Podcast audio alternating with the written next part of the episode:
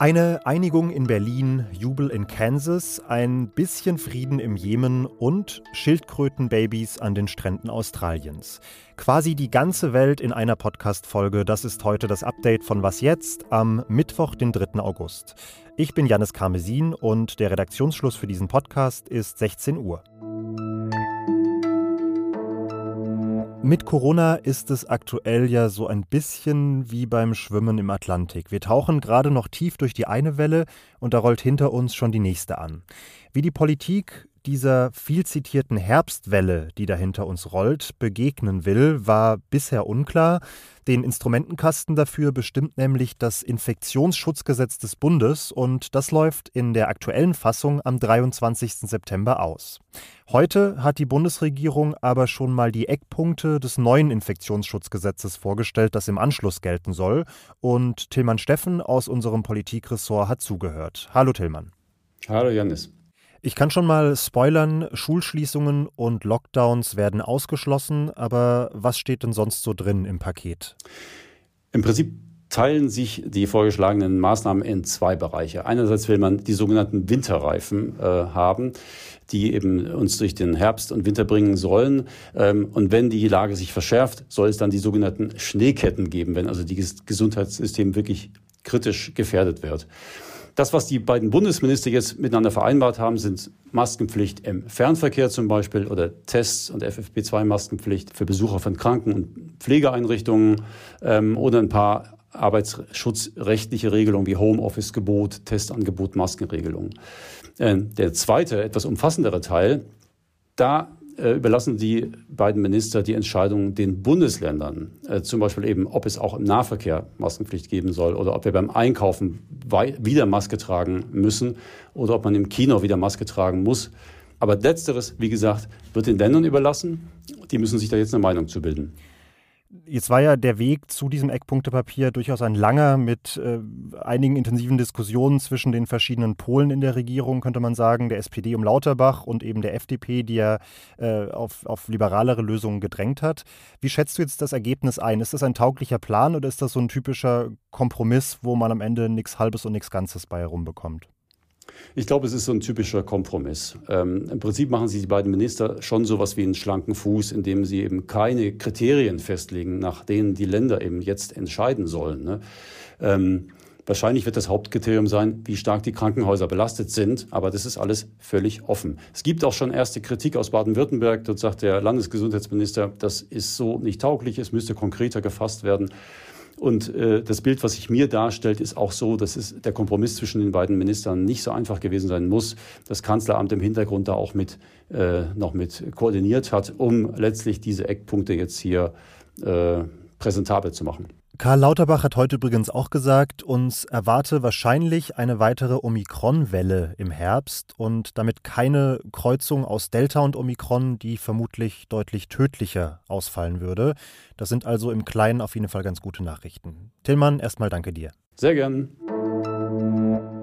Im Streit um die Frage, ob Frauen eine Schwangerschaft eigentlich auf eigenen Wunsch beenden lassen dürfen, hatte in den USA zuletzt eher so der konservative Teil des Landes die Oberhand. Im Juni hat der Supreme Court das bundesweit gültige generelle Recht auf einen Schwangerschaftsabbruch gekippt und einige Bundesstaaten wie Arkansas oder Kentucky haben daraufhin auch sehr schnell ihre Gesetze entsprechend eingeschränkt. In der vergangenen Nacht hat dann aber plötzlich die Gegenseite gejubelt. Bei einer Abstimmung im Bundesstaat Kansas hat sich nämlich eine Mehrheit von etwa 60 Prozent dafür ausgesprochen, dass es in ihrem Bundesstaat auch weiter ein Recht auf Abtreibung geben soll. Schwangerschaftsabbrüche sind in Kansas bislang bis zur 22. Woche der Schwangerschaft erlaubt und werden es wohl auch weiterhin bleiben. Das ist durchaus überraschend, denn Kansas ist traditionell ein mehrheitlich konservativer Staat, wird auch von den Republikanern regiert und liegt auch im insgesamt eher konservativen mittleren Westen der USA. Kansas bleibt in dieser Region also ein Zufluchtsort, an dem Frauen Abtreibungen weiter durchführen lassen können und Ärzte und Ärztinnen keine Sorge haben müssen, sich im Nachhinein für einen solchen Eingriff vor Gericht verantworten zu müssen. Gestern Abend hat außerdem die Regierung von Joe Biden auch eine Klage gegen den Bundesstaat Idaho angekündigt. Dort gilt seit kurzem ein Gesetz, das Abtreibungen fast vollständig verbietet. Die US-Regierung hält das Gesetz aber für rechtswidrig, das hat Justizminister Mary Garland gestern gesagt.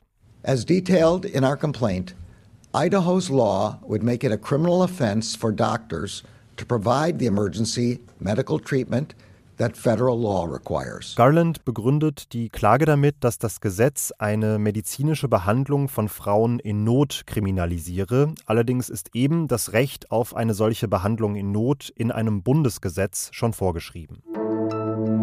Im Jemen herrscht seit mittlerweile sieben Jahren ein wirklich fataler Bürgerkrieg. Ende vergangenen Jahres schätzten die Vereinten Nationen, dass wegen des Krieges bis dahin knapp 380.000 Menschen ums Leben gekommen seien, 150.000 durch Kämpfe, der Rest durch die Folgen der humanitären Krise, die dieser Krieg ausgelöst hat.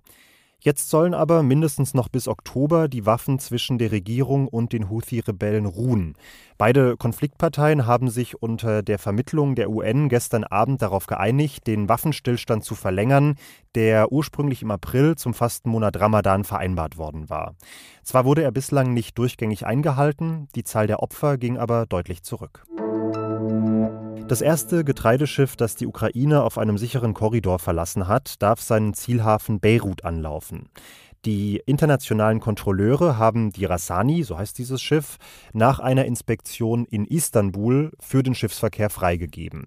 Diese Kontrollen sind Teil der Vereinbarung zwischen Russland und der Ukraine. Sie sollen ermöglichen, dass Getreide die Ukraine verlassen darf, aber gleichzeitig verhindern, dass die Schiffe für den Waffenschmuggel oder militärische Zwecke verwendet werden. In den kommenden Wochen sollen jetzt noch weitere Schiffe folgen. Laut dem ukrainischen Infrastrukturministerium warten aktuell schon 17 beladene Frachter im Hafen von Odessa auf die Ausfuhrerlaubnis. Was noch? Wie die verschiedenen ökologischen Krisen unseres Planeten so ganz genau zusammenhängen, das bleibt an vielen Stellen ja doch ziemlich abstrakt. Aber bei dieser Meldung ist das anders. TierschützerInnen aus Florida haben gemeldet, dass dort in den letzten vier Jahren ausschließlich weibliche Meeresschildkrötenbabys gefunden worden seien. Eine Studie ist für Australien kürzlich zu einem ganz ähnlichen Ergebnis gekommen. Da waren 99 Prozent der Jungtiere weiblich. Woran liegt das? Das hat damit zu tun, dass das Geschlecht bei Meeresschildkröten durch die Temperatur bestimmt wird, bei der die Eier ausgebrütet werden. Ab einer Umgebungstemperatur von 31 Grad Celsius schlüpfen tatsächlich ausschließlich Weibchen und diese Temperatur wurde in der Brutzeit in den letzten Jahren permanent überschritten. Ursache dafür ist mutmaßlich die menschgemachte Erderhitzung und die Folge, zumindest mittelfristig, eine große Bedrohung für diese Tierart. Denn was das für eine Population bedeutet, wenn eines der Geschlechter unter sich bleibt, muss ich Ihnen als Absolventinnen der fünften Klasse Biologie wahrscheinlich nicht mehr erklären. Machen Sie sich einen guten Abend und hören morgen früh wieder rein. Da klärt Elise Landschek unter anderem über die Physik der perfekten Eiskugel auf. Natürlich, wie immer, Seite an Seite mit den großen harten Themen des Weltgeschehens. Ich bin Jannis Karmesin, hab Feierabend und sag bis bald. Und das geht raus an alle, die drangeblieben sind, um hier noch einen peinlichen Versprecher oder sowas zu hören. Heute kein Outtake, es lief alles glatt.